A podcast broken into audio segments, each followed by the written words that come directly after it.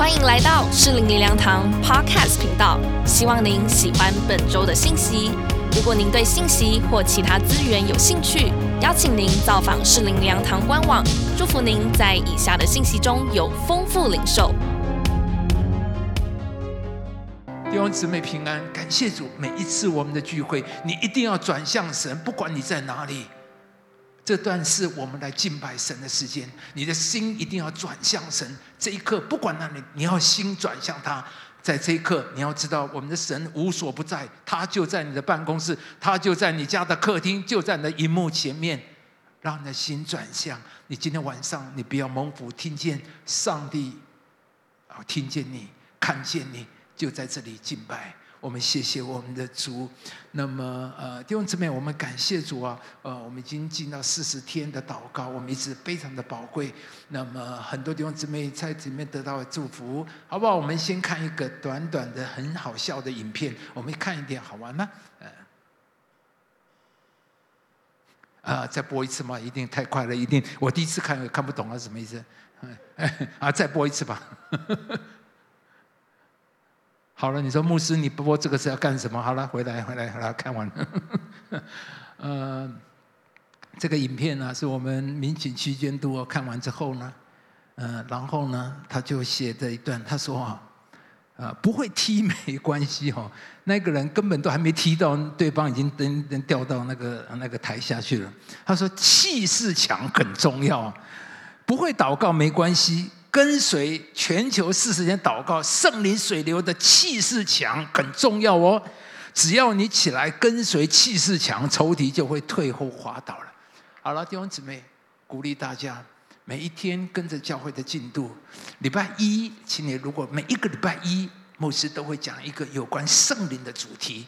然后你可以上我们的网站上去下载祷告的内容，用每一个礼拜祷告内容求圣灵更丰富，在我们里面。这个礼拜已经进到呃主他就是呃得找能力这个主题，盼望弟兄姊妹我们大家一起来领受学习。好，那么感谢主啊，今天呃我们很快要这个月的我们的灵修进度已经进到四世纪，进到四世纪。那今天我们要来看四世纪，这个月我们的主题都在四世纪里面，非常的丰富。那四世纪是记录以色列的历史，从约书亚过世去世之后，一直到萨漠兴起的这一段的时间，这段是一个以色列历史转折的一段时间。四世纪给我们非常多宝贵的教训。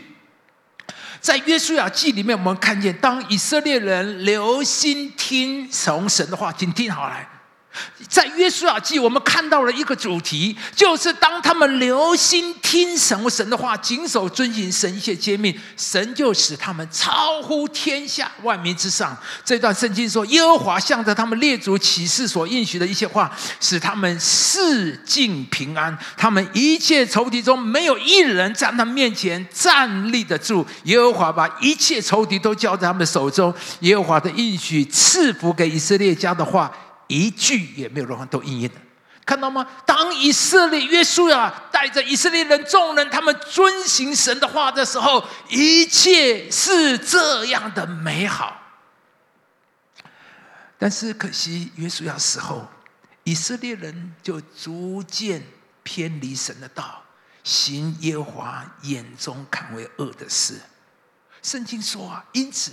他们就在仇敌的面前站立不住，便落到极困苦的里面。这就是四世纪所发生的事情。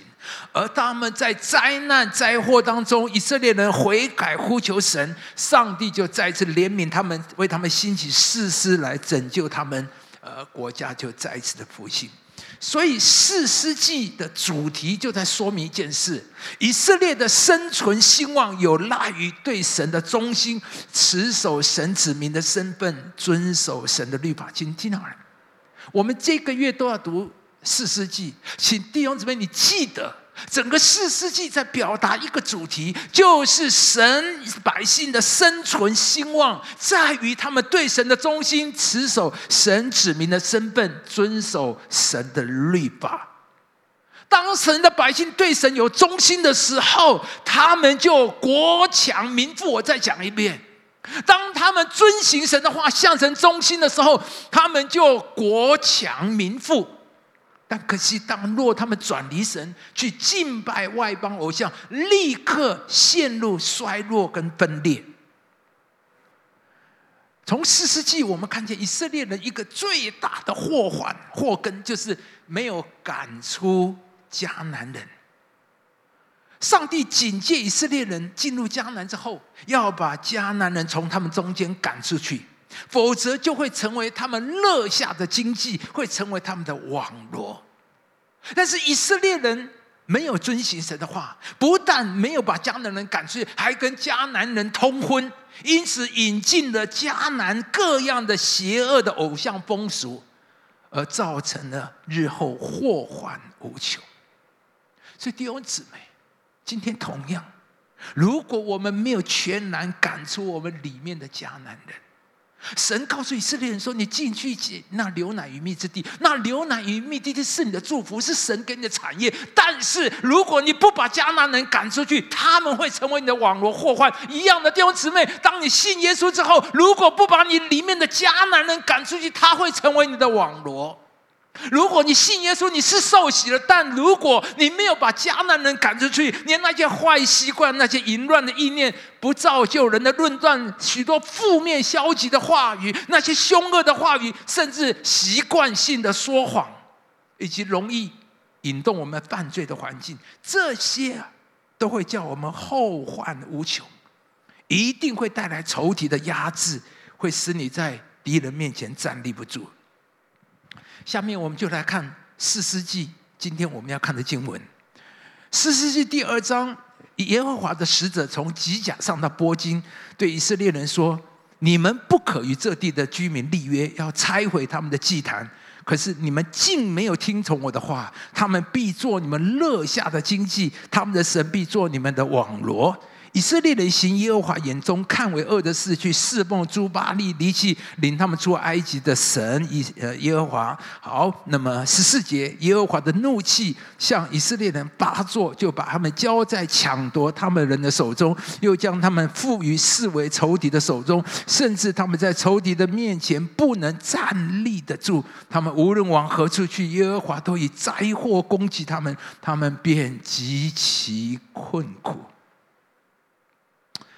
其实读四世纪，读完了，我们常常是很难过的，很难受的，很不喜欢，很，你知道以色列人啊，带着神同在的大能进入迦南，他们所向无敌，征服全地，这是神应许给他们的迦南美地。上帝说赐给他们，他们果然就得了这流奶与蜜之地。旷野的四十年，跟进入迦南之后的前二十年，他们都在打仗，而现在呢，都已经结束了，都已经得胜了。这么说嘛，他们最苦、最难的阶段已经过去了，现在应该是他们正式享受这甜美果实的时候。在万民中，上帝刻意拣选他们，又跟他们订立盟约。说真的，神为什么要跟他们立约呢？神立约是绑死他自己，是自找麻烦。神立了约，神就会要守约啊。而神刻意跟以色列人百姓立约，新约说诸约应许都是以色列人，这么好！神对亚伯兰说：“我要跟你立约。”咒诅你的，我必咒诅他；祝福你的，我必赐福他。也就是说，上帝说：“你的敌人就是我的敌人。”这样的人真是所向无敌。如果你的敌人是上帝的敌人，你还怕什么呢？这样的人真是会所向无敌呀！他们应该成为世界最强大、最尊贵、最荣美的民族国家才是。这应该是以色列人的命运，应该是前面一片光明、一片美好，不是吗？而可惜，才到四世纪第二章，一切就变了。我们刚才读的这段经文，会觉得这段话好严厉，但是弟兄姊妹，神把这些话记在圣经里，就是要提醒我们。以色列人所发生的事，都要成为我们的见解。但是无论如何，我们从第一节这里说到二章一节，耶和华的使者从吉甲上到波金，对以色列人说：“我使你们从埃及地上来，领你们到我向你们列祖起誓应许之地。又说我永不废弃以你们所立的约。”从这一节就看到了神那不舍的爱。神说话就代表的还不放弃。以色列人虽然不听，但是神说我还是要讲。这就是神的爱。当神还在对我们说话，当神还管教你，当神还在警戒你，就代表着神那不舍的爱，神不放弃的爱。其实啊，神大可放弃，丢掉他们。这些人实在太顽劣了，太可恶了。神可以重新再来，上帝可以新找过，从另外找过别人来。上帝有的是办法。所以，所以弟兄姊妹，不是神需要我们，是我们需要神。可是神却向我们显出那永不舍的爱。神真是太伟大了。其实我体会，整本圣经都告诉我们，神爱我们爱到不得了。下面我们分两点来看这段圣经。第一，我们看从吉甲开始，从吉甲开始。这里说耶和华的使者从吉甲上到波金，对以色列人说话。你有没有觉得很很有意思？神为什么刻意说从吉甲上到波金？如果要到要说话，那直接在波金说话就可以了吗？为什么还要从吉甲然后再走到波金呢？因为从吉甲开始有很深的含义。吉甲是约书亚过约旦河第一个安营的地方。这里说到，他们就从约旦河取了十二块石头，约书亚就立在吉甲。吉甲，他们过河以后，第一例在讲，他们就从约旦河，因为他们过河是很神奇的，是是呃走干地，所以他们特别从约旦河床搬了十二块大石头，放在吉甲设立在那边，成为他们的纪念。他们第一站，他们的营安营的地方就是吉甲。上帝提醒以吉甲提醒，那是你们得胜的地方，那是你们荣耀的一个开始。而吉甲。神要他们做的第一件事情就是行割礼。那时耶和华吩咐约书亚说：“你制造火石刀，第二次给以色列人行割礼。”而当日神跟亚伯拉罕立约的时候，神就要亚伯拉罕行割礼，来作为立约的记号。所以记得弟兄姊妹，割礼就是立约的记号。神正要他们在吉甲新歌里，就是要再次坚定神与亚伯拉罕所立的约。上帝说：“神跟着我跟你立约，你必成为大国，你的后裔必得着仇敌的城门。咒诅你的，我必咒诅他；祝福你的，我必赐福他。”神要滚去他们在埃及的羞辱。在这里说到耶和华对约书亚说：“我今日将埃及的羞辱从你们身上滚出去。”弟兄姊妹，上帝在这里提醒：吉甲是你们荣耀的地方，吉甲是你们滚去羞辱的地方。四百年，他们埃及的羞辱，上帝说：“我要在吉甲把你们把这些滚出去。”所以弟兄姊妹，不论过去你发生过什么。不论你过去有什么，神要在机甲、在十字架滚去你一切的羞辱。今天你有听见吗？弟兄姊妹，不管我们生命过去发生什么，是因为人的关系或我们自己所造在成的羞辱。我们生命的里面历程里面有很多的羞辱，让我们抬起不起头来。四百年做奴隶，让以色列人完全没有尊严，没有自尊。他们一辈子从出生就是被践踏，从生来说，神一出生就是一条烂命。会不会有人你也觉得你一出生出来就是一个烂命，你就是多余的？你总是羞辱，在家庭里面羞辱。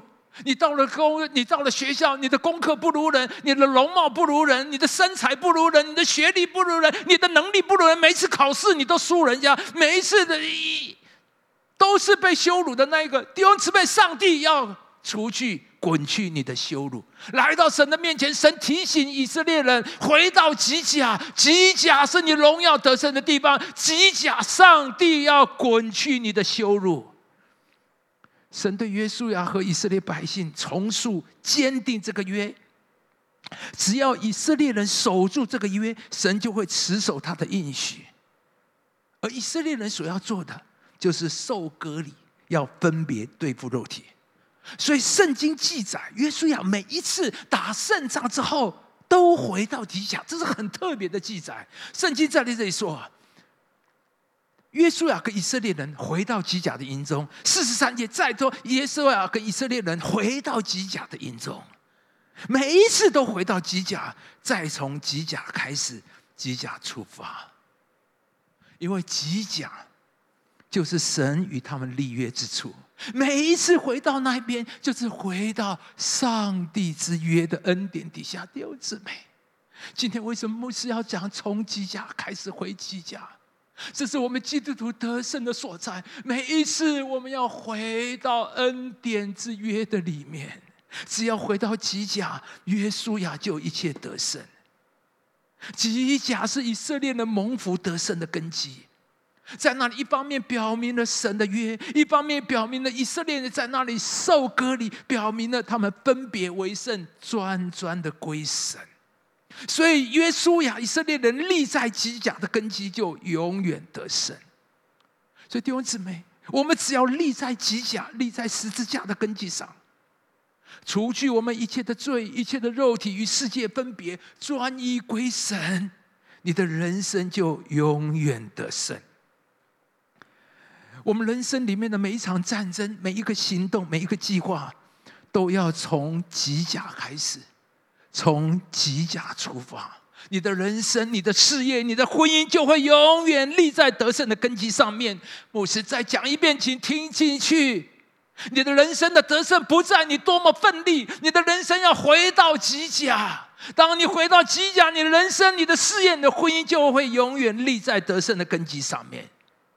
基督徒啊，我们永远是从极甲开始。而圣经里面很奇妙的记载，萨摩尔吩咐扫罗做王的第一件事，就是要到吉甲去献祭。而以利沙跟随以利亚，也是从吉甲开始。你知道圣经的记载没有一件是偶然的，所以你有抓到明白这件事吗？吉甲是扫罗做王，以利沙得恩高的第一站，请听进去。吉甲是扫罗做王，是以利沙得恩高的第一站。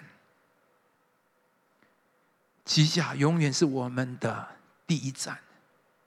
受割礼对付肉体，分别为圣，专一归神，是我们人生最重要的第一件事情。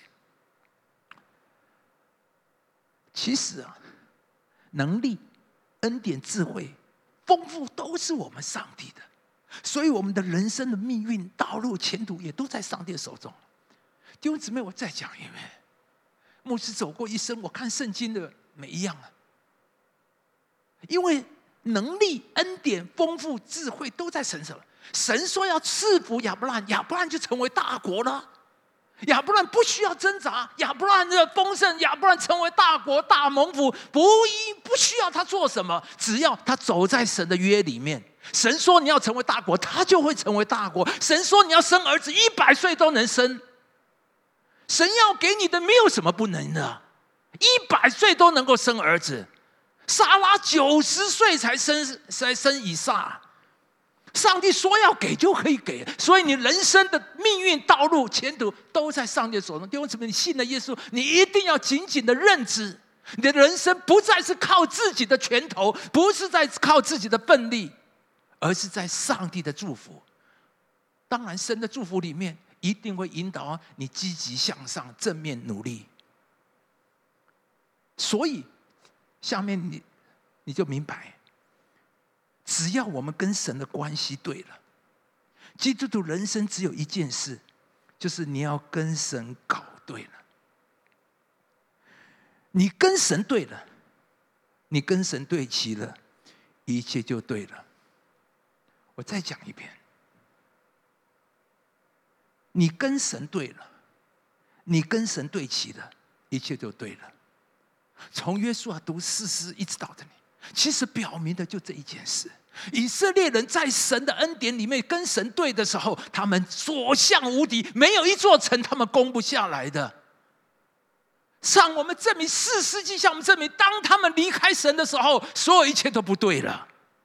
所以，当他们跟神对的时候，一切就对；他们跟神不对，一切都不对。而大卫对这件事情认知非常清楚，实践的非常彻底，所以他说：“我将耶和华常摆在我面前，我将耶和华常摆在我面前。”对大卫来讲。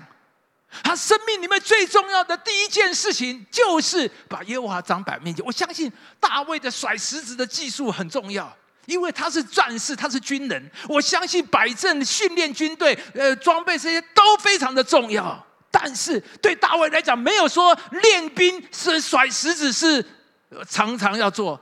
他认为所有一切线从哪里来，都是跟神对齐。所以看到没有，大卫每一次把神带到里面。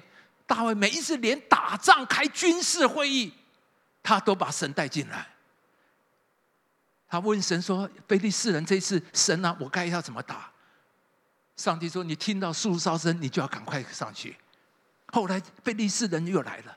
大卫在军事会议里面常把耶和华摆在面前。神啊，这次菲利士人打败，在我这个军事会议，所有的参谋长都在这边，这个跟我开会的时候，神啊，我要把你摆在这里。他们开会很重要，他们的计划很重要，他们的练兵很重要。但是神啊，耶和华在这个最重要的军事会议里面，你要常常在摆在那边。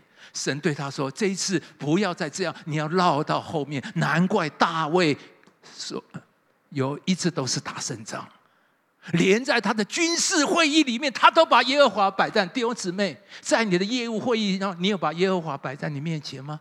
在你家庭每一个危机，你有把耶和华摆在你面前吗？大卫说：“耶和华，我常把耶和华摆在我面前。”所以，要大卫的思想意念、他的情感、他的说话、他的态度、他的反应、他的表达，都是有神的，有神在里面。这叫做常摆在我里面。所以他说：“因此。”第九节，因此，什么叫做因此？我做了上面的事情，因此下面说什么？我的心欢喜，我的灵快乐，我的肉身也要安然居住。在你面前有满足的喜乐，在你右手中永远的福乐。弟兄姊妹，大卫经历一生，他该写下，这才是他生命的根源。所有一切从哪里来？不是因为他的甩石子技术很强，不是他的军事力量有多大，不是他有多大才能。他说这一切是因为我将耶和华常摆在我面前。你看到吗？大卫非常清楚，他的人生最重要的就是跟神搞对了。弟兄姊妹，你跟神搞对了吗？你跟神对齐吗？当我们读四世纪。以色列人最大的问题就是跟神搞不对。整个旧约以色列史就是跟我们说明这个最重要的真理：你跟神对了，一切就对了。感谢您收听主日信息，我们每周都会更新信息主题，也邀请您一起参加实体或线上的聚会。聚会的时间、地点，请上适灵粮堂官网查询。圣灵灵粮堂，祝您平安喜乐。